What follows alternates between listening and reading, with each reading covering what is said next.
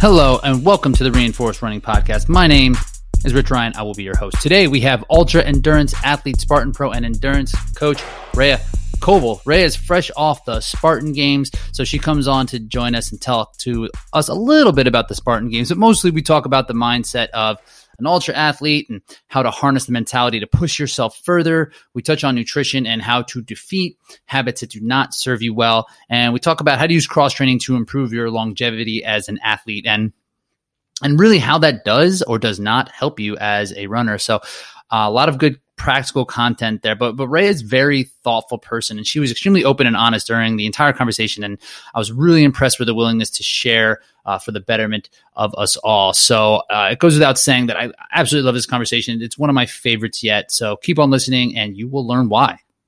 So here we go.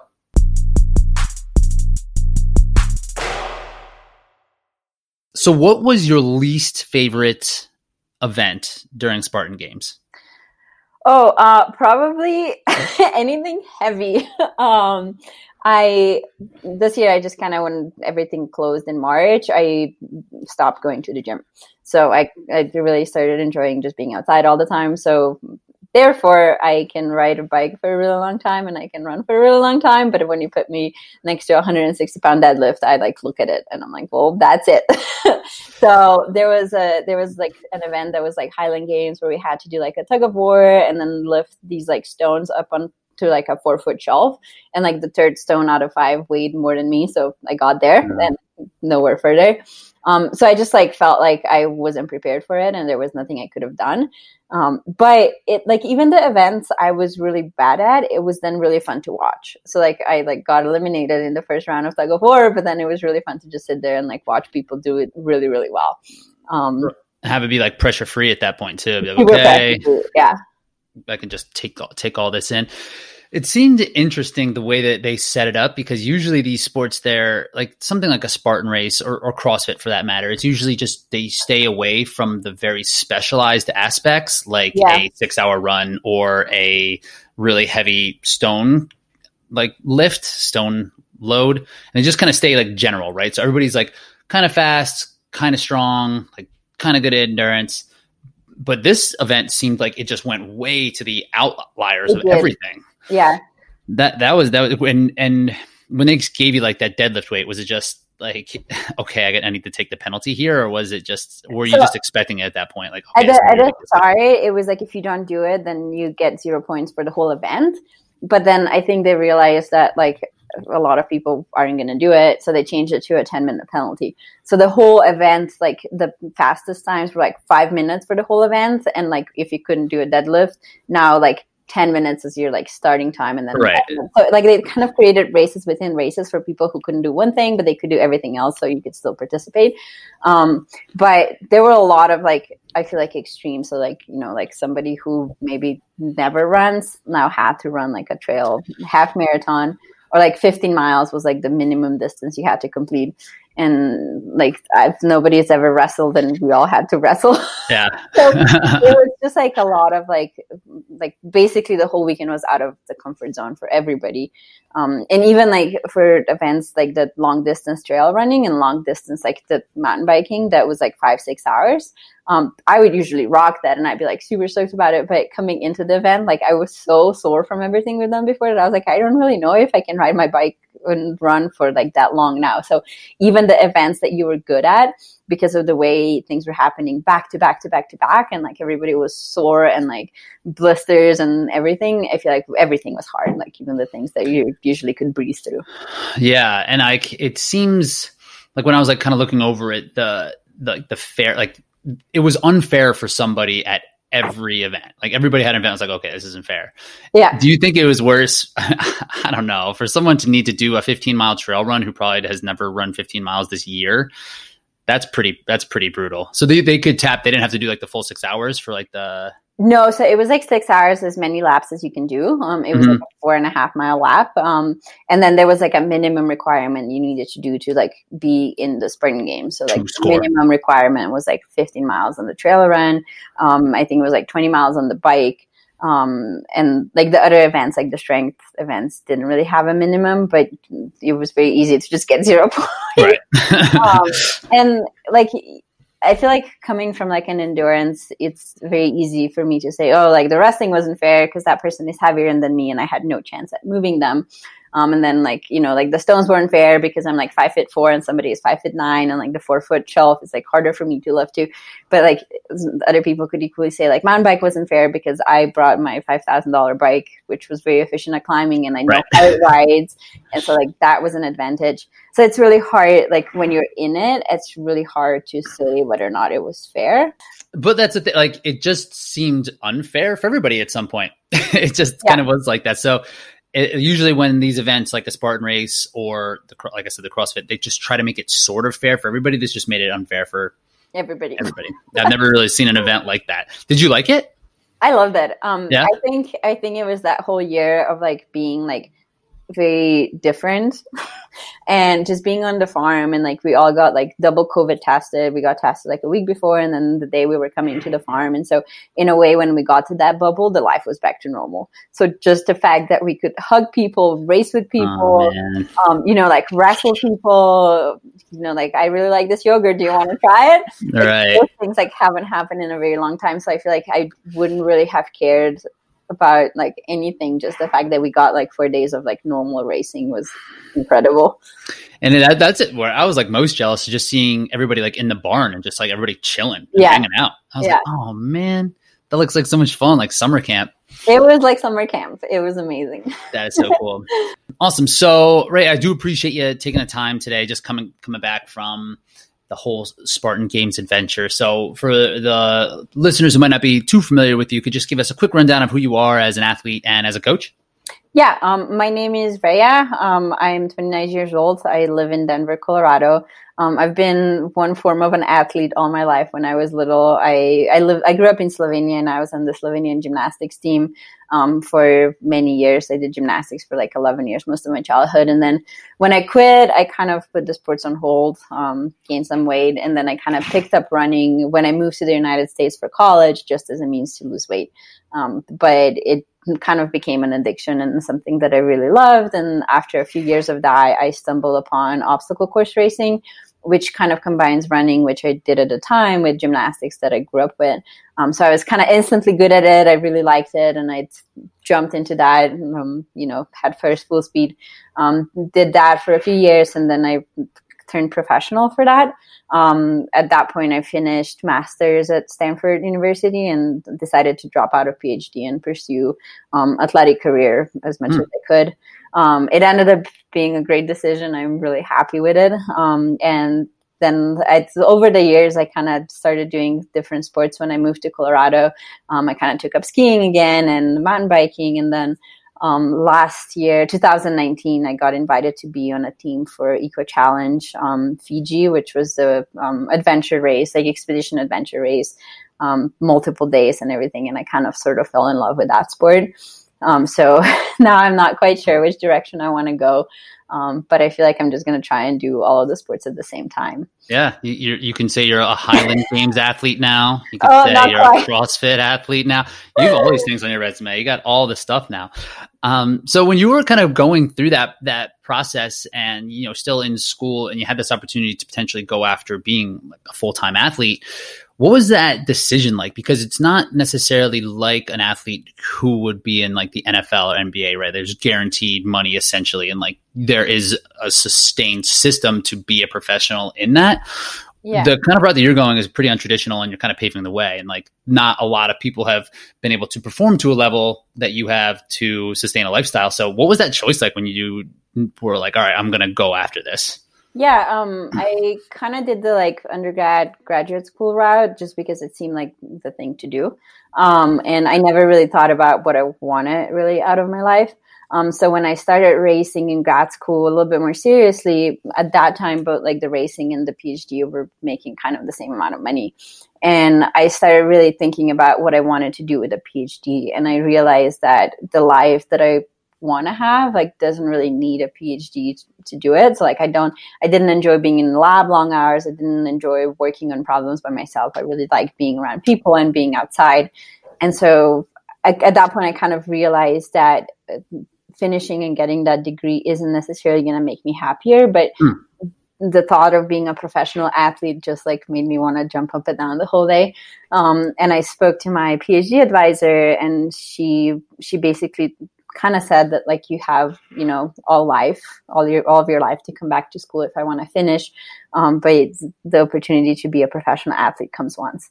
So i decided to take it and just see what happens. It was terrifying. Um, i moved from california to boulder and the first day I got to Boulder, it was like one degree Fahrenheit in a snowstorm, and I was like, "What did I do?" um, but kind of like it all just like sort of ended up working out. And every time I was like, oh, I don't know if this is still like sustainable. Maybe I should look into getting a job. A new opportunity came along that I took it. Um, so a lot of it is just like, you know, being open and doing things that might seem a little crazy and you don't feel like you're ready for it. And then usually lead to other opportunities. And things have been i've been lucky that like things have sort of been working out month to month year to year right yeah and it's interesting that that one risk you took just kind of opened the floodgates in terms of what you would think is then possible and you know like i said getting into something like eco challenge like right like yeah. that's so many steps down the road that when you were faced with that decision that wasn't even on the no. radar you yeah. know and, and like who knows what that's going to bring itself next year or in two years. So just that one decision is interesting, like that sliding doors effect of where, where things have gone. And, and like I realized I was also like lucky at the time because I had no family to take care of. I didn't own any property I had mortgage on. Like I was, I didn't have student debt because I basically made it through school with scholarships. So I had that, like I had that ability to take a risk because it didn't, like if it didn't work out, I just figured something else, but there were no like consequences for people other than me um, so because of that, like I feel like decision like that is easier to make. And when it comes to how that has that kind of bled into the way that you make decisions for your races? Because I mean, the races that you that you do and you really kind of created a, a, niche for yourself more or less and, and had some really dominating performances are these like in, incredible ultra distance events right like winning the 24 hour spartan world's toughest Mudder these races that seem to be ris- inherently risky to even like attempt in the first place. Do you feel like that like have these decisions that have led you to this point also helped you decide like how to race and which races to go after? Yeah, I feel like um, probably like the biggest thing that kind of dictates all of my like thought process now is when I when I quit gymnastics, I didn't quite quit it on my own will um, I had this like mental block that basically prevented me from being able to do a handstand. So um, it kind of my whole life came crashing down in one day when that happened, and I was so lost and so without direction, and um, it was really rough. But I managed to build a life where I was really happy. So that kind of gave me the courage to like take chances on decisions that might like totally you know bonk and not turn into anything because i feel like i have that confidence that i know how to start from scratch and hmm. get to the happy place again. And so I feel like I don't really, maybe that's a bad thing. I never really consider long term consequences. I just kind of like, this is what I want to do now, and then we'll figure the rest later. Um, and again, that kind of comes with the freedom that I have where I don't have other people that rely on me. Um, but yeah, I feel like that's sort of it. yeah. I mean, there's a lot of people who are in that similar scenario that still don't take those type of risks. So you feel like it kind of goes back to a time where you had come face to face with a big failure. So is it now at the point you're like, hey, if, if things go wrong, like I got through it that first time? Do you, yeah. you can really kind of? I feel huh. like at that point, like my life as I knew it crash came crashing down and I was fine. And now I'm like, well, it's not going to be worse than that. So let's do it. hmm. And is that so? Do you even like when you are about to go into an ultra event? Do you even consider that? Like, do you even consider it not going well, or is it just, hey, I've been there before, so whatever happens, happens? Like during the like twenty four hour race. I I considered those things. Like I was pretty hesitant about Spartan Games. I was like, I don't know if I'm ready for this. Like I really haven't been training this year like I should have. Like you know, like I'd never thought anything would happen this year. Um, but once I get going, like usually at the start of any race, like I'm like, I want to quit now. I don't want to keep going. But then like I'm like too stubborn. In a way, I never really considered quitting. So the longer the event goes, the more that people want to quit, the better edge I have because hmm. I, I just don't quit. I did this like 100k race that was like the worst, and I wanted to quit at 15 miles, and I don't really know why I kept going. I finished like with a really poor poor results. I wasn't like to prove anybody anything. It was just that I maybe I don't know how to how to really quit. yeah, I mean that's uh, definitely a pro in the ultra racing, but maybe maybe not a con, maybe a con in some other areas for sure. um, so with that, like when because it has to creep in, right? Like, is that just something that when that thought does creep in, like you said, even during that hundred k, that there were thoughts of like, oh, I want I wanted to quit. Like, do those come in, and, and when they arrive, how do you deal with them? Because you know, you kind of said two things like. I never consider quitting, but the thought still comes in. So is it just kind of built in there? Like, I'm not going to quit no matter what? Or do you constantly have to kind of remind yourself? I think like- right now I've done enough events where I finished and like I felt really beat up and I was so happy that I finished. And I feel like any pain that I'm going through in the moment or like that's, you know, mm. like cold or like shaved or like I know that quitting then would like probably hurt me long hurt me more long term than whatever is hurting me in the moment. Um, so I think it's just having the experience of knowing how great it feels to finish something you thought you couldn't have done um, versus how horrible it feels when you quit. right. Huh. So once you've gotten through those first couple of really hard efforts, that that feeling can kind of stick with you and yeah. Hmm. And so do you remember what it was like when in the early stages of, of like ultra training versus now, like or ultra racing, I guess? Was it much harder in the beginning? I, I, I mean, obviously, like for anything, it's going to be harder in the beginning than when you get more experience with it. But like, was that mindset different then, or is it just easier to kind of go into a race now? Well, actually, I feel like my first, like, I guess, big endurance events was the 24 hour obstacle course race, World's Toughest Mudder in 2017. Um, and I went into that, like, having zero experience with ultra stuff. And I did really, really well. Like, it really didn't hurt that much. Um, I like kind of got over it with like a few hours to until the finish time. It was like a 24 hour event, but I did so well that I had enough lead that I could just like stop and be done, and I still won the event. Um, so in a way, I had like a really really great first experience, and then it was almost harder after that because I knew what was coming. I knew that like at some point I'm gonna start hurting and i was just kind of like waiting for that to happen and then when you know like i had expectations of myself that i didn't have in my first event. So i feel like in a way it almost gets harder the more you do it. And also hmm. i feel like your you know mental bucket um, mental capacity to push through like it gets drained eventually. So it like at some point you start asking yourself like i've already done that. Like why am i doing this again? Um, so i feel like that's kind of why i keep doing like different things all the time because the variety makes you makes it easier to push through and then you have another experience where you push through and then you can draw on that when you're doing something that you've done before already and it hurts just as much as it did the first time. Um, yeah. Hmm. Yeah that's really interesting because you know coming in to that world's toughest i mean you had already had some success in obstacle course racing up to that point right? But never really pushed into that that ultra um, arena. So that's something that I always kind of struggle with trying to figure out, right? Like for me on my end, like I've always been like relatively fast at shorter events and, you know, from whatever is within, you know, your typical races, you know, 800 to like marathon, whatever. And like, so I just figured as it scales up, like it's still running. So it wouldn't be a problem. But like I've found that that's not necessarily the case. so like, yeah. what what do you think does separate the the best of the ultra runners from some of the the regular like the runners who excel at something like a super or uh, like a beast or just like a marathon or something?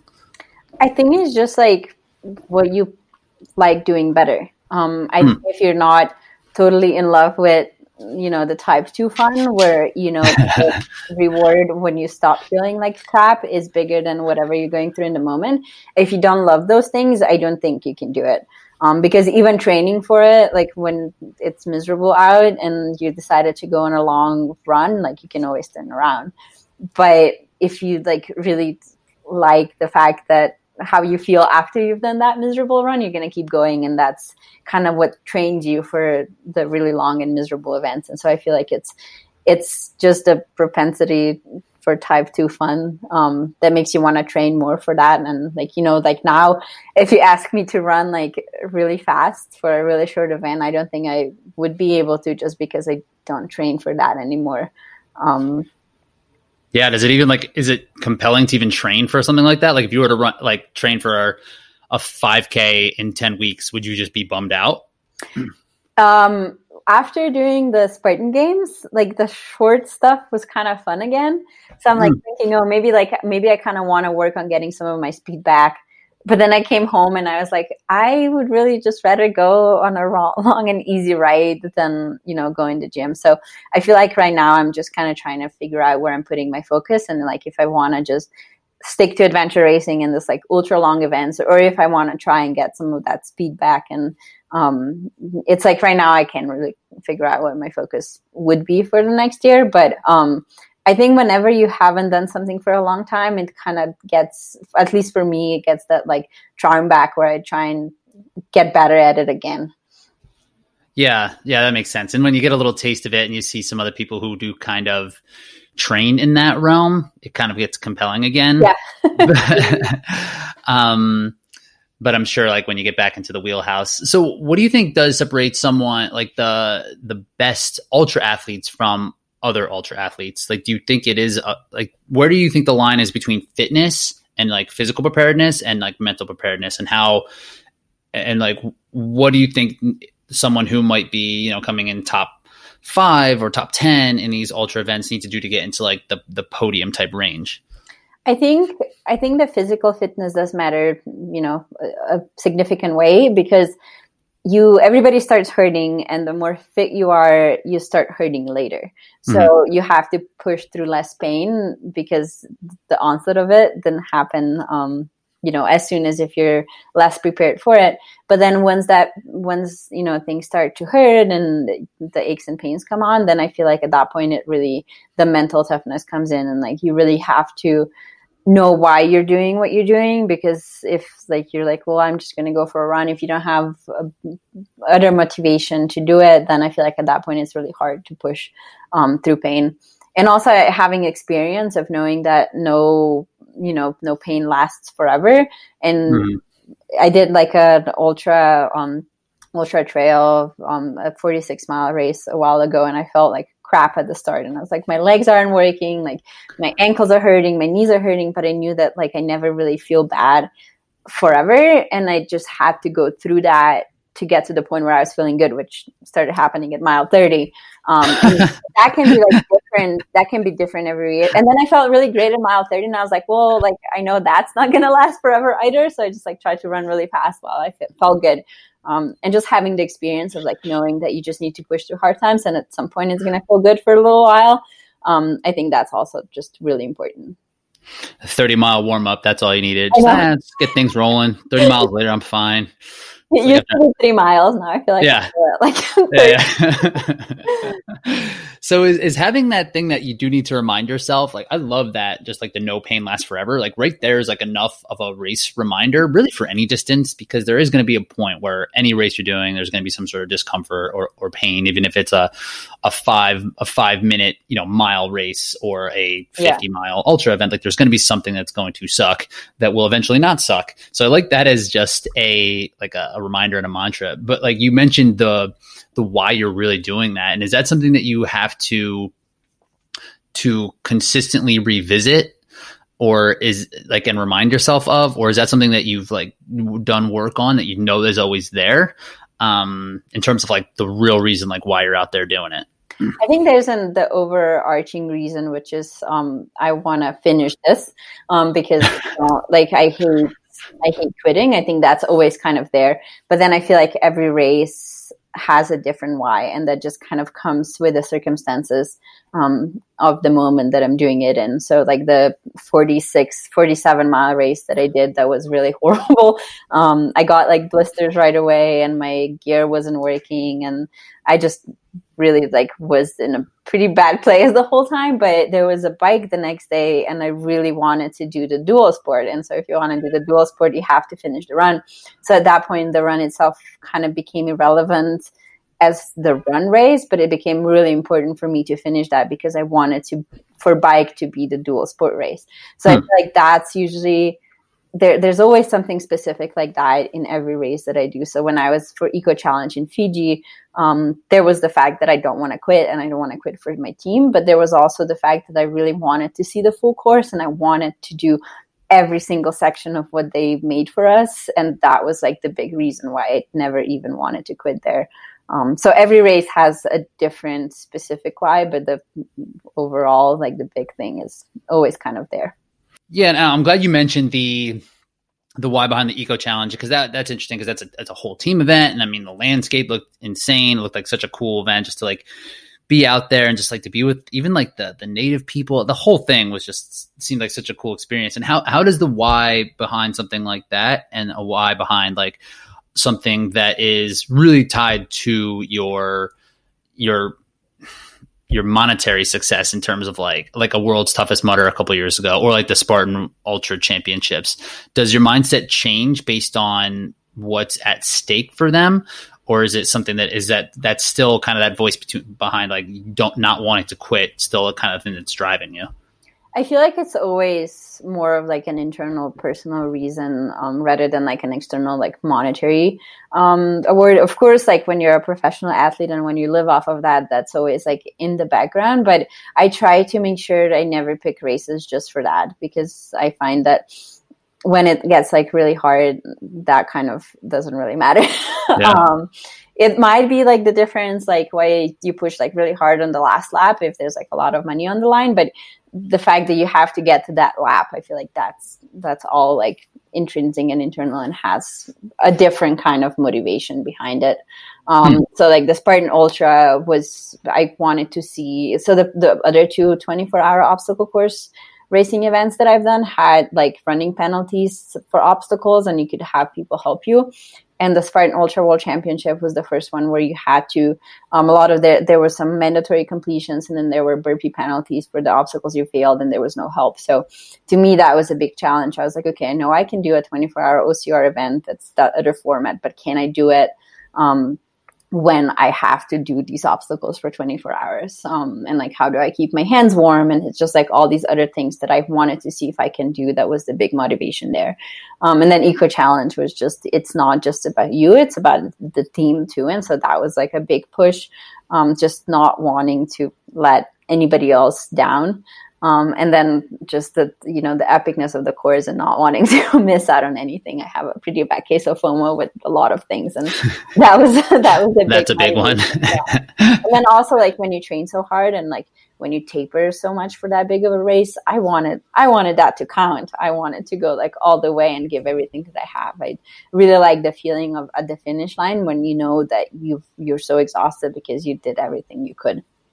Yeah, and that and that like the training worked, right? That that's always a yeah. cool a cool payoff as well. It's like okay, I did all this to lead up. I tra- tapered myself down to get to this point, and it worked. That's uh, that is also a pretty cool feeling. Um, cool. So like, I mean, the mindset behind an ultra runner is definitely something that is, is super important. And one other thing that I've I find to be you know somewhat look overlooked in terms of importance is the relationship that uh, endurance athletes have with nutrition.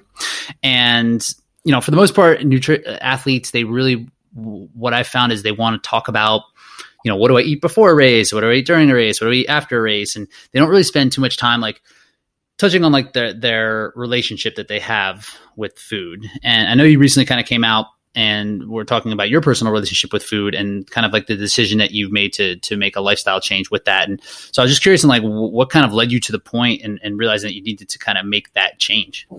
Yeah, I feel like it's any anything that takes a lot of mental strength. You only have so much. So I think I've in a way ran out of mental strength to power my eating disorder, um, which I guess it's it's hmm. a good thing. So um, I just I got sick and tired of you know having to always make myself you know throw up after dinner. Um, and i just i wanted to have a more normal life. I wanted to go with people and get ice cream. I wanted to be okay with you know there being a breakfast buffet at a hotel and me being okay eating that and not always having to have my own bowl of cereal. And like that's like the one thing that I eat and that's the one thing that's okay. So that takes a lot of mental strength and um, in after about 20 years I think I exhausted that bucket. Um, and then also just like knowing um, all the time I knew that what I was doing isn't sustainable and isn't healthy, but it wasn't hurting me in the moment. In a way, it was being rewarded in a moment because I was light and I was fast and I was really good. Um, and you don't get an award for being on the scene for 10 years. You get an award for what you do in that moment on a race day. And so that was hard to break out of. And I feel like the COVID cancellation of the events it kind of made me reconsider what do I want to what do I want to be able to do in 10 years which hmm. before I never looked at and I knew that the path I was going on I wasn't it, I wasn't going to be able to do what I do for that long and it seemed like a good time to try and break out of that. Absolutely. And that's like the that's the thing that's so unfortunate about this for endurance sports is that like the the over i mean over time it'll definitely be detrimental in terms of just like available energy. But with like aerobic development like it doesn't really get hurt. So like it does kind of work you know like it has it works and that's why it's so prevalent in the sport of people just having these either you know like binging and purging stages or just like not eating at all and like they're still able to run fast and, and run well and and it is just unfortunate that that's that's kind of the case until it gets to like that breaking point. And, and the mental stress i can't imagine. So is because there is only so much bandwidth. Like you had mentioned a couple times you only have so much resources to spend and having all that times like wrapped up in worrying about what you were going to do later i'm sure just kind of came to that point. And but at the same time like there has to be those patterns that have been built in for such a long time in your life. Those just I, am sure. I mean, I'll let you speak to it, but they, I'm sure they just don't go away, right? Like, I'm sure there has to be something that that kind of still kind of pulls at you. So, have you had any kind of strategies or like reminders in place when you kind of start feeling like these old patterns kind of emerge again? Yeah, I feel like again it comes back to like running ultras. I think I'm just lucky that I don't quit. So once I made the decision, like once I made a decision, I'm like dropping out of grad school. That was it. Nobody's gonna change my mind. Once I made the decision, I'm gonna finish like eco challenge. Nobody was gonna change my mind. I tend to just be like mentally so stubborn that I feel like it's it's it sort of saves me in moments. And I feel like once I made a decision in March that I'm never ever again making myself purge, that was it. Nobody's going to change my mind. But it's still it's still really really hard when my patterns like get disrupted. So when I I wasn't even injured like after um, the Grand Traverse, which was a 47 mile run, um, my knee started hurting and I couldn't run. Um, I still biked a ton, I still swam and everything, but like my mind was like, oh, we're not running right now. We should mm-hmm. probably mm-hmm. go back to the patterns that we knew we worked when we were injured before. Um, and it was really hard to be like, no, I'm like not changing my diet. I'm like not going back into the old, um, you know, un- unhealthy habits just because I can run for two weeks. Um, so I feel like when it's events like that, it's like it's kind of comes comes back. But I think I'm just lucky that I'm I fight it. I don't give into it. Yeah, that is interesting because I, I, feel the same way, and I've had my, similar struggles to that, like kind of things that you're you're explaining in terms of like I would do the same type of thing. I would eat, and then if I felt really bad about it, I had like this, you know, erase button to just kind of get rid of it, right, and just kind yeah. of make myself feel better, and and all in, in the hopes that my body composition would be in a, a place that would be that would help my performance. And like that's what everything was kind of connected to. So there's always kind of like for me anyway there's always this underlying like body composition uh, just issue that's always that always there. So when you kind of get like so when you're running a lot everything's cool but then yeah. when things get kind of thrown out of the mix and like you your body starts to feel a little bit different it's, it, it is definitely definitely worrisome. So when the when when you were when those things just happened now was it just a matter of fighting it and just kind of putting on that mental willpower or what was there anything else that was like really helped you kind of push through? Um, i told people about it this time. So before it was kind of a secret and nobody knew about it. So when i you know when i did it like it didn't matter because it was just me. Um, and i this time i like a lot of people know about it now but i told my boyfriend about it. So when i had that like urge to do it again, I just told him about it. and I was like, "Don't let me." um, so I feel like having like some external uh, accountability for that, um, and like again, kind of like with Eco Challenge, not wanting to let other people down besides yourself. I think that's also really powerful and really helpful. And that is something that you know, like yeah, I had my issues hidden for years and years. And like when I first started talking about it, people would like say it was like quote unquote brave. And I just didn't necessarily feel that way. I was like, okay, yeah. I guess. But like it definitely is because it's a vulnerable position to be in. And when, especially someone like you who's admired for the strength that you have, has to come forward with something like this like it's it's hard but you know it's definitely something that people do admire was it hard to first like was it hard to first start talking about it yeah, it was really hard and it took me quite a while. So like I made my decision in March and I didn't come out with it until I think I think it was August um, or something like that. Um, so I really I really wanted to know that I'm on track and that I'm not going back before I was able to talk about it. So it was kind of like almost like celebrating my success in a way. Um, but I was I didn't dare say anything before um, because I didn't want it to be like, hey, I have this and then like go back to it. So Right. Um, I think that's like where I probably would have done better if I like, you know, seeked help, like mental counseling and things like that. And I didn't do that. And I feel like that would have made it a lot easier. Um, but yeah, it's, it's, it's hard. And in a way, like the reason why I shared it in part was also because when I I knew the races weren't going to go as great as they used to go, at least for a little while um, I'm sure I'm gonna get back to where I was, but I think it's gonna take still still quite a little bit of work. And I I didn't want to have to make up excuses. I wanted to be like, this is why, and this is what I'm dealing with, and this takes a lot of mental strength, and it just makes my body different, mm-hmm. and that's the reason why I'm maybe slower.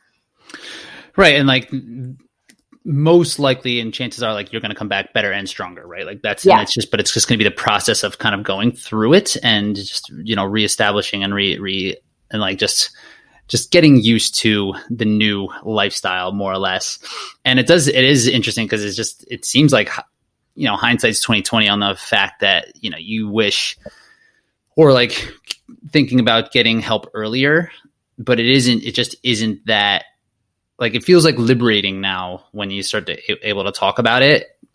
But back then like it just didn't even seem like a possibility of like getting help yeah. you know? Um well cool. Well i'm glad that you did make that decision. And thank you for for sharing and everything. I think that that's really a, a powerful message because i know everybody has something you know? And yeah. this is a really common thing especially in our space. Um and so another thing I did want to kind of touch on that is outside of the you know the mindset and the performance aspect is some of the cross training pieces that you put into place for your training and. I, I I'm I'm a little familiar with the training, but I know that volume is definitely you're not afraid to to do a lot.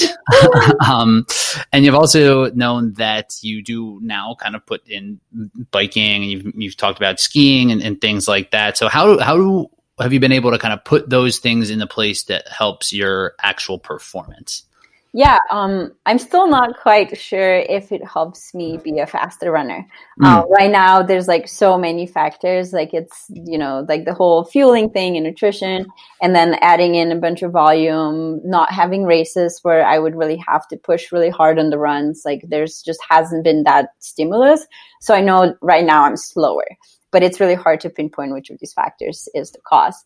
Um, I've definitely started biking a lot more, and I feel like that has this year has been the first year where I haven't taken a single ibuprofen for anything that I've done. So I've been nice. feeling like injury free, pain free. When it hurts to run, I don't run. I go on a bike. So I feel like that's probably like the biggest benefit that I've seen this year um like all the like start lines that i have shown up at like i was i felt like strong and healthy at the start line. And I feel like that's that's the big part about the cross training. And I don't even think if at this point it counts as cross training because I feel like kind of trained the bike and running um, sort of the same in a way. I almost like like biking a little bit better because when I was going through like the body changes and everything, it was just a lot less punishing. So when you're, you know, in a saddle, you can still push very hard. Your muscles can work very hard, but your joints aren't getting that extra beating for the ex- from the extra weight that I carried around for a little while. Um, right. So yeah, so you're able to kind of replace the volume at least. Yeah. Or, and even on biking, you just kind of go. Yeah. Like, you can almost do more. and you can do it the next day again. And you're like, right. I did like this like 11 and a half hour bike ride one day and I, I was fine the next day. if I did like an 11 hour run, I don't think I'd be so fine. Um, no. and right now, like it's even hard for me to decide like if what do I care more. I feel like I'm definitely a much better athlete than what I was last year because I have all these skills that I didn't have before. Um, but I'm not necessarily a better runner at the moment, and so it's really hard for me to decide wh- what I value more. So like, do I want to keep the volume and like try and get the speed back within that or do i want to reduce the volume a little bit and like just try and be faster so i feel like that just kind of depends on what 2020 is going to come to be um, right now i'm signed up for a few adventure races for which the volume is definitely and the skills and everything is more important than um, you know a 100 meter dash time right. um, but it just depends what's going to come into play for the next year and you know, it's something that I kind of go back and forth with as well because with like the, the way you mentioned the way you're using biking is just a way to preserve longevity, right? It's like if you want to get better at running, you want to get better at fitness, you need to do it consistently for a long time. So, uh, and if that means it's swapping out some runs for a bike, like yeah, like then that's what you should definitely do. But I I I I've struggled with that as well. It's like, but is this actually making me faster?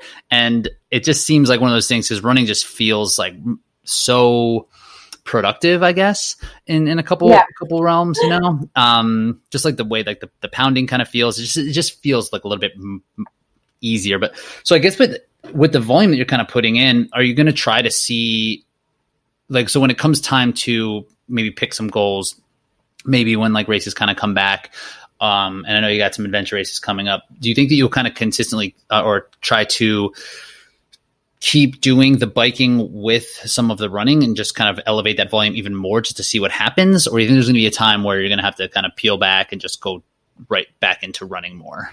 I think like the kind of like steady state, I'm gonna keep what it is right now. Um, and then if I do more of the races that do require running speed, I think in like weeks leading to that, I will probably cut biking volume down and like do more running. And then if I have bike races coming up, I'm probably to focus more on that and just try to be a little bit more event specific um, mm. Before the event than what I did this year, where, you know, I found out about Spartan Games three weeks ago and you know, I could have like dropped everything and go to the gym and try to like get the soreness over with. So I wasn't like hobbling around on day two of the event. Um, but I had like already like things planned. So I was like, I'm just kind of to go with it with what I did. And I didn't change anything for the event specifically. Um, so I feel like that's kind of like what I'll try to do a little bit better. But I think um, overall, like it makes me really happy to be outside. And I think um, I think I've done enough over the past three years when it was just like result focused. That now I kind of want to more focus on like enjoyment focus and um, just trying to see how far I can get without like making like really really big sacrifices that I have. Hmm. Yeah, it's more about found, finding balance. Right? Yeah, maybe maybe one day I'll get there. yeah, hopefully ba- balance in the extremes. Just start doing yeah. Everything more. Um, Yeah, is uh, and is that would you say that that's a pro- byproduct of the season without races? Like kind of the same thing that we talked about before with the nutrition aspect. To just kind of give you time to look back and be like, all right, like what uh, what do we need to do these next couple years? Yeah, definitely. I feel like it was the first time since basically my athletic career started that I had weekends free when I would just go ski for fun or I would go bike for fun and I didn't really care if I got Strava QOMs and if I, you know, like I didn't care about performance. I cared more about being happy doing what I was doing. And I was like, oh, this is actually really nice. um, but then when we did the Spartan Games event, I was like, I really miss being like super ultra laser focused and uh-huh. like, doing well as a result of it. Um, so it's I still I don't have an answer. I'm still gonna explore like what I want to do. I know I love I love competing. I think I just need to figure out what kind of competition right now can kind of satisfy both of those. Right. And how do you envision that working in terms of training? Like, you know, you said trying to like sharpen in and just kind of focus on something specific. Is that like going to be like a four week thing or an eight week thing? Or how much time do you think you'll give yourself from a practical standpoint in terms of training to like really kind of harness like the skills needed for the event coming up? Um, I feel like now that like I'm gonna start working at a gym, I'll have that like access to the specific training all the time. So I feel like my base of like my strength and everything will just be a little bit higher. So I'm I'm hoping like a month before a competition is enough um, to kind of focus on the skills for that specific event. Um, but I feel like it's to be a lot of trial and error. So I'm to try something, see if it works. If it doesn't, try something else. Cool. That's that'll be a fun process, just a a new way to approach things. And if you can figure out the best way to do that, it would. to, me, to me, it seems like like it big just make things easier. Like not have to worry yeah. as much, not have to worry about doing everything all the time. Um, and how like with with the racing in general. I mean, and, and like you said, you like you're not you're not afraid to to to race and like race often, right? And um how have you been able to kind of handle that recovery in the past? Was it as as something as just like kind of being hurt all the time, or are you able to and just like take some ibuprofen yeah. and just like tough it out because you know you can? Or is there anything that you found has been helpful in terms of like your recovery? It was definitely a lot of just being perpetually on the like borderline of injury. Um, I think my foot kind of hurt the whole last year. I think my foot stopped hurting when we got in Fiji because I was like forced to be in a boat for two days and not for two days, and that kind of made my injuries go away. Um, it was definitely a lot of just like you know powering through and toughening it out. And I feel like I kind of realized in 2019 that I was never fresh at the start line. Um, sure, I like showed up to every start line and I made it to every finish line, but I feel like none of those races were at my true potential just because I was racing so much. Um, and I feel like you kind of have to go through that if you like to. I don't think if somebody told me like, oh, you can't race that much because you're not going to do like um, you know, at your hundred percent, I like wouldn't want to take their word for it. I, I'm the kind of person that just like needs to try it and fail, and then I'm like, okay, fine, this doesn't work. Let's let's just try something else. Um, so I think I'm not, I'm definitely not going to race as much, um, just because I do enjoy just training, and there's a lot of like taper recovery, taper recovery when you race so much. Um, but it's definitely not something that I regret. I feel like it was, it was really fun, and I like did a lot of things because of it, and it made me in a way durable, and it made me realize I can push through not feeling great and still do pretty well. Um, but I think I definitely want to do more races, more rested. Yeah, yeah, just just see how that feels. Um, because yeah, I mean, you got to kind of find your ceiling, right? Like where what you can handle, and then when you're in it, you don't really know that you feel like shit. Yeah, you know, you're like, ah, it's just standard state. This is just how I feel. like, well, I don't. Yeah. What do you mean I can't race well like this? This is how I feel every day. Yeah. Um. So, like, what do you think? Like, what? How often do you think, like, if you were talking to your your previous self and say that like you might your previous self might listen to your future self more like how often do you think you would tell your previous self to to race like in, in an ultra sense or what do you think like makes sense I think like once a month um, for me would be doable. Um, hmm. And that's like, you know, like the more important races. And if I do like a mountain bike race for fun, it's more just a training run, but I feel like things that take like focus and that give me jitters and like thing, I think that like probably like once a month is the cap. And I've really like noticed that having one or two A events per year is basically what I can handle. So last year it was Eco Challenge in Sweden, like the Spartan Ultra World Championship. Those were my two events, and I really I feel like I nailed those two really really well and then everything else around it was just kind of junk. So I think I'm gonna try and like not put more than like one or two really mentally taxing events in a year, um, just because it takes a while for your mind to recover and really want to push yourself into the pain cave um, again. Yeah, I bet with those events that are that long, that are 24 hours, and what, what Eco Challenge take you guys like five days, five and a half days, or something like six, that? Six days and 23 hours. Yeah, then 23 hours, just, not just not seven days. Not yeah, yeah. um, and that's one thing that I'm curious about when it comes to like these longer races. That there has to be the elements, or just the thing. There's so many things that could go wrong that like the recovery has to kind of vary, right? Based on like, you know, you could fall or it yeah. could just, your, your feet could get real messed up. Like in the eco challenge, like that poor team from Japan that had the trench foot thing. Yeah. I was like, oh my God, I can't imagine how terrible that would be. But like, so how do you account for that? Like, uh, is there ever times you come out of a race feeling worse than anticipated or are there times you come out feeling better? Eco Challenge was actually really interested in interesting in that sense because when we finished, I felt good. Like I needed a lot of sleep, but once I woke up, I was like, I could go for a run right now, and I went, and that was dumb. Um, nothing really hurt, so there was like, it wasn't like I can run because my knee hurts, but my hormonal system was just messed up. So like I did like that run and then I had to go nap for 2 hours. And I felt like that I like underestimated just how much my neuromuscular system was beat up and how much my hormones needed to reestablish themselves. And so I feel like I prolonged the recovery because my body let me do things that I should not have been doing. Mm. Um, so I did 10 days later, I did Spartan World Championship in Tahoe, which was this like 13 mile event. And I like, my legs felt fine. I was like, I can run, I can do this. Um, but then as soon as like I had to do first set of burpees, I was like, whoa, I'm really not fine. Um, and I failed so many obstacles and I basically cried my way to the finish line but I feel like sometimes the recovery is like less obvious. And I feel like that's really what's tricky about this thing. So you might feel good until you start doing things. And then once you're in it, you're just making things worse. Um, so like after the 24 hour race, I took more time off because I knew just how my body reacted after Eco Challenge. Um, but yeah, I feel like every time is just kind of a new thing. And it's really hard to know just what's the right amount of time to take off.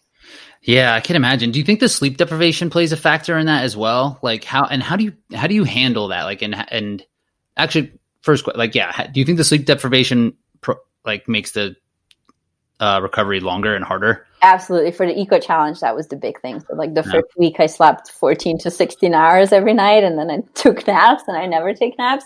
Um, so I think that was like the biggest thing that was the hardest to recover from. Um, for the 24 hour event, not so much. I feel like um, 24 hour events is, isn't that long to really mess you up that much. Like you still sleep more than usual, but usually after a week, the sleeping pattern kind of comes back to normal. Mm. Um, and how do you prepare for something like that, or when like in something like Eco Challenge where there's going to be general fatigue or potentially yeah, just like you know, you're physically beat up because of all the elements. Like, well, how do you differentiate like what is a problem from sleep deprivation and from like general fatigue? Um, I don't think I really had that decoupled. I think it's just the. Um, I mean, your body starts feeling better before your you know sleep patterns come back to normal. But um, Ryan that I raced with, he was basically like, until my sleep pattern is back to like what it used to be, I'm not doing anything difficult.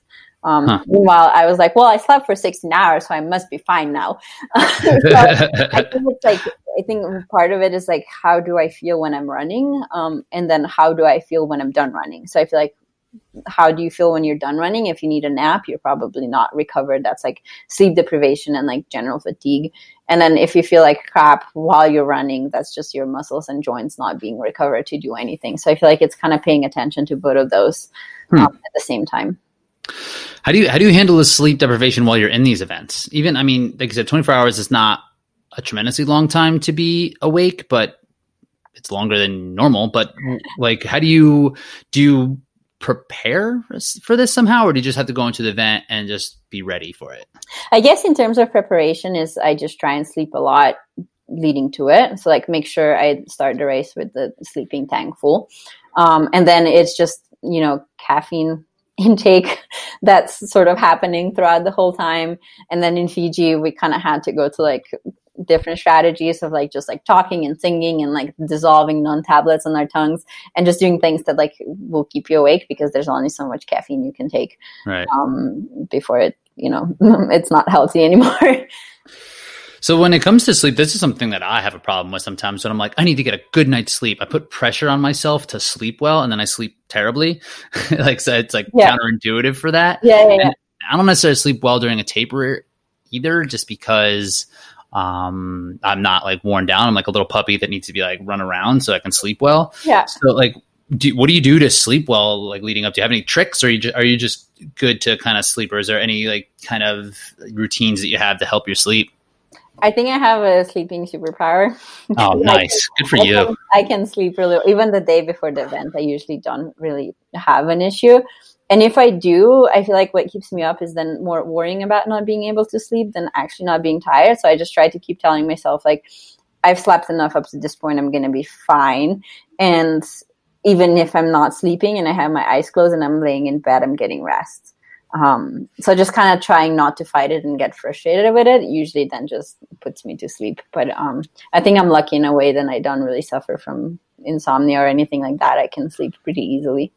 That's interesting. It's like reverse psychology for yourself. It's like you don't really need that much sleep. You're already fine. you're just like, oh, you just fall right because you're not worried about it. Yeah. yeah. Because that's that's what I'll do. I'll just sit there and be like, "What do I have to do to get better sleep?" I'm like, "Am I looking at my cell phone too much? How much yeah. coffee am I drinking?" And then that's what I'm thinking about. Like, okay, like how do I get more sleep later? Um, yeah, so I'm getting more anxious, which is not awesome. counterproductive. yeah, yeah. Um, cool. So, if you were to have like come across like an athlete who you're coaching to kind of build up to uh, an ultra event. Like what what kind of piece of advice would you give someone who really wants to try their first ultra race? Um, probably the biggest thing for ultras is fueling. So i always tend to tell like athletes like you have the fitness and even if maybe you don't have the 100% of the fitness that you need mentally you can push through it. It's just going to be recovery is going to be a little bit longer. But one thing that really stops you from reaching the finish line is if you bonk. And so I feel like the calorie intake during a race is very very important, and the liquid intake. Um, and not waiting until you're bonked and hungry to eat, but like have a schedule of and a nutrition plan and a nutrition backup plan, and then a backup plan of a backup plan, so mm. that you never fall off of your calorie intake. Um, and I think that's probably the most important part about ultras. Yeah, because it, it, kind of is an eating contest at a certain point. It is, yeah. what, what does that look like for you? Like, so do you go in and be like every twenty minutes? Is, It looks like like this. Is it really structured, or is there internal cues that you're using, or like, yeah, are you literally on I do I do 200 to 300 calories every hour, and nice. I tend to just do everything on the hour because I I don't really like snacking the whole time. So I'm like between like 155 and 205, I'm gonna eat this bar even if I don't want it. Um, and then if I if I do feel hungry and if I do feel like I'm low on energy, then I would increase it, but I'd never go below it. Hmm.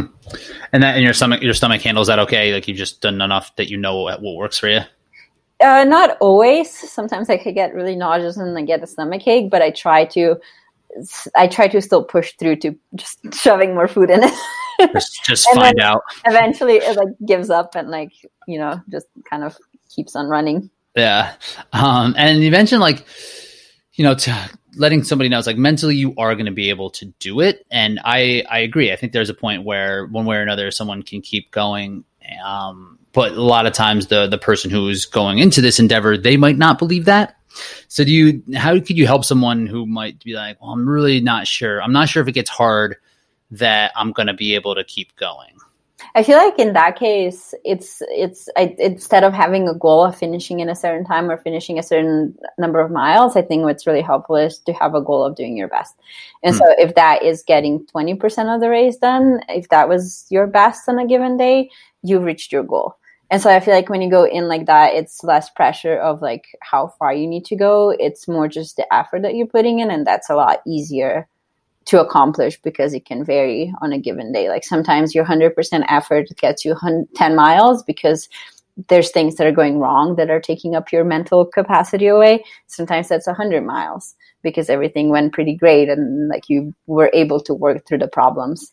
Um, so i feel like having that as a goal, it's a lot easier to do better than having like a certain number or placing or something like that in mind. I love the way to, to, to reframe that, right? Like the goal doesn't necessarily have to be like the completion or a certain time.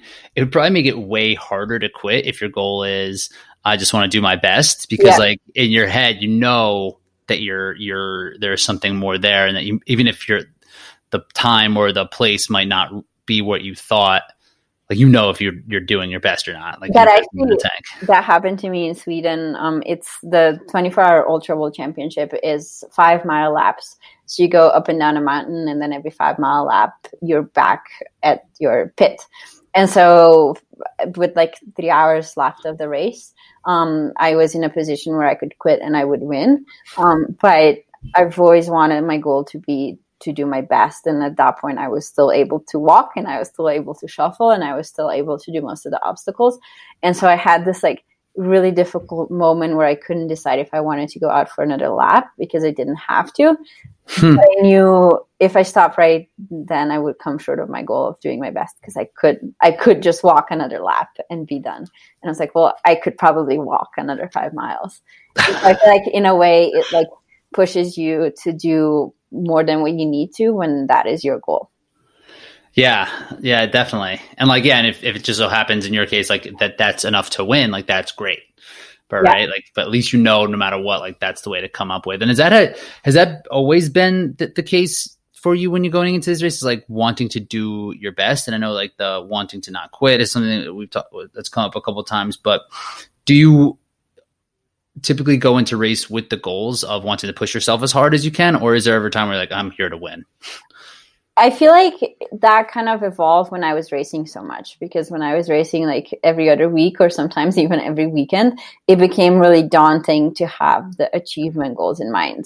Hmm. And so in a way to like make myself still be able to toe that start line, I just had to switch to this kind of you know outlook because I was like I'm not feeling really great and my foot really hurts and I like I don't really know what I can do and then when I was like well just do your best whatever that might be on a given day. And then I kind of just latch onto that. Um, which I feel like maybe sometimes it makes me a little less competitive because I catch up to somebody and they're like going a little faster. And maybe if I like really, really wanted to win, I could like pass them. But I'm like, well, I feel like this is like the limit of what I do now, and then I just don't. This um, feels like my best. it, it, it's like a two way. It's almost kind of like a way out sometimes, but I feel like overall it makes me less scared of races, and it makes me you know, like kind of like this weekend, it I would never show up to a weekend like that if my only goal was to win because like there's clearly so much unknown that you can't go in with that kind of goal um, without it being really really scary. And how how was that in doing like a team sport like eco challenge? Like, is that because then it's like, oh, okay, I want to do my best for myself and for my my team. And when you guys were going into eco challenge, I mean, just even by recruiting athletes like you and, and Ryan Atkins that like it seems like the team wanted to do well. Did you guys go there like, hey, we're we're here to do really well? I think all of us had a goal of like doing really well, but coming in, we had no idea what that meant. Um, especially having never have raced before. Um, so it's, you have a team of four people, and if just only one of them quits, you're out. Um, yeah. That's quite a big task with four people that you know i've never i've trained with them for two days that was it um, so i think we didn't realize just how good we could be until like later on in the race um, at one at that point like we all still felt great and we are like okay let's just try to you know place but we've also knew at the same time that so much can happen. And i feel like once once we like focused on the placing we kind of got lost for five hours and almost lost a bunch of places um, which was just a good reminder to kind of it's better to just be focused on the race and doing your best and whatever that puts you like that's where you deserve to be. Yeah that's what seems so frustrating about that race is that like you could just get lost. You can get very lost for a very long time. And like and i'm and i know like the your captain his name was what bob bob miller? Bob miller yeah.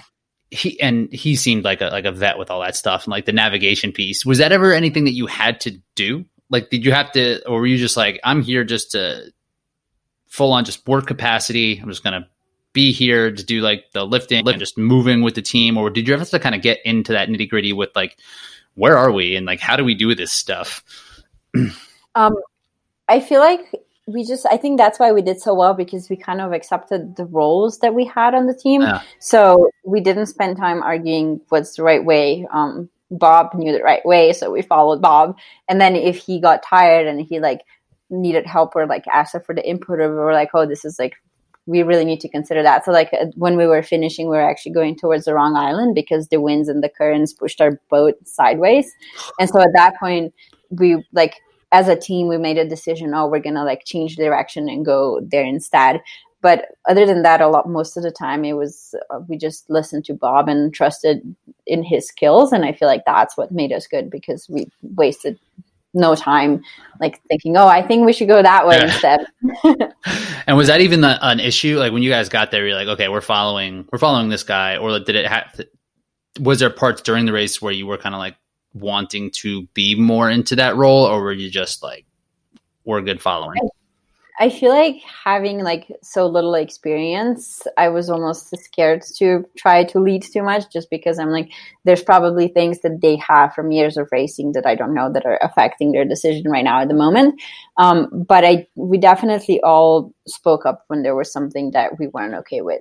Um, and I feel like all the time we were able to just like, you know, have more people chime in and then be like, okay, we all agree this is the right decision. And then sometimes like at some point ryan and i just got so tired we couldn't even walk anymore. And like bob and scott wanted to keep going and we are like we can. So we lay down and fell asleep and they kind of had to follow. So there's like the physical limits that kind of made you change your decisions a little bit. But um other than that we kind of had our roles and like we worked together as a team really really well. Yeah was there, was there any stress moments of the team? Because i'm sure like even if it's one person is trusting one one of the leaders versus another leader or there's some sort of like leadership power grab it could just dissolve an attempt to do well at all like just from the yeah. start. Was there any moment like that that you felt like that things were going off the rails or or, or was it pretty seamless all the way through it was pretty seamless after we got lost for about five to six hours i feel like we all kind of felt pretty bad about that. Um, but like then like when we finally figured out where we were, there was this like beautiful sunrise. so gorgeous. It was really hard to be mad at anybody. And um, you know, like you just I just like thought how would I feel if I was the navigator and if I like got a team lost like not, nothing there is like done on purpose and you know the mistakes happen and um, I feel like there was no hard feelings ever and we just kind of trusted everybody for everything the whole time. And that feeling of, of, relief to then know that you're back on course was probably pretty nice. Oh yeah, it was amazing. It was even better when we realized nobody passed us in our six hour. That's so crazy.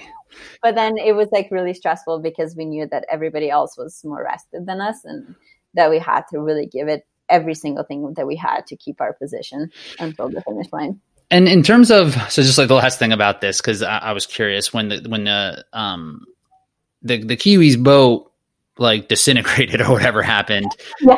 and like you guys were there. It almost did even on the even on TV where like, we didn't really know what was going on, but at that moment I was like, holy shit, Canada might win this. They might win this race. Um, and I thought like they might get you guys might just win on default or whatever because they couldn't finish.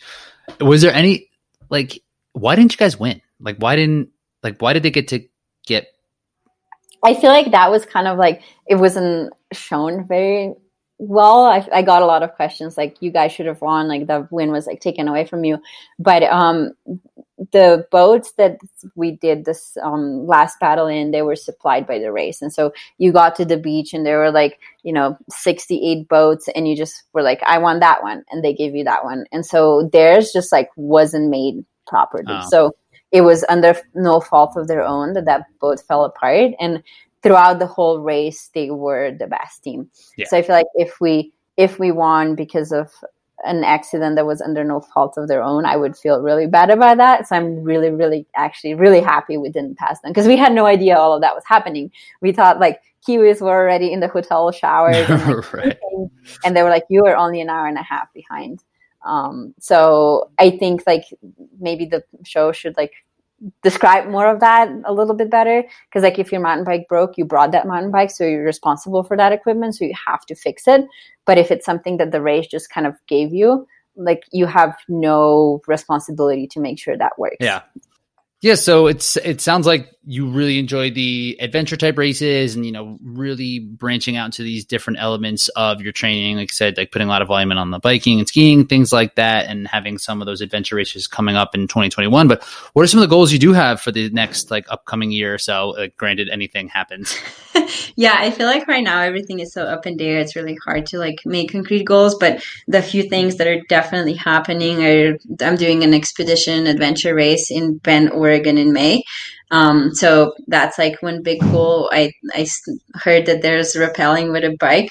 So um, it's going to definitely be a lot of like skills and everything. And then the Patagonia Eco Challenge should also supposedly happen in 2021.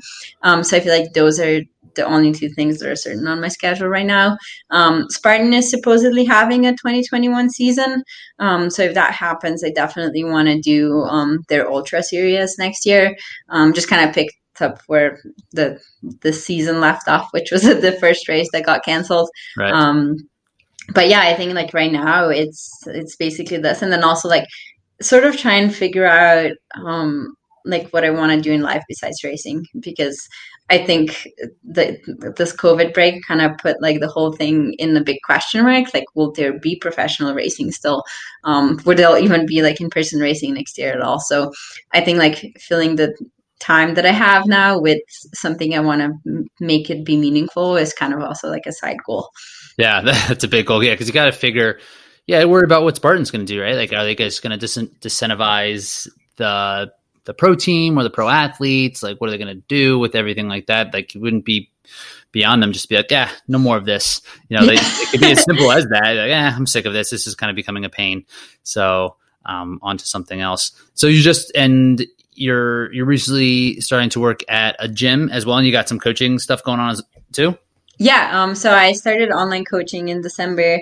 Um, so I'm still doing that. It's um, it's really nice to have someone else's goals um, in mind too. So like when mine aren't going as great, I'm like, well, my athletes are doing really good. So you can, um, you know, like celebrate other people's successes.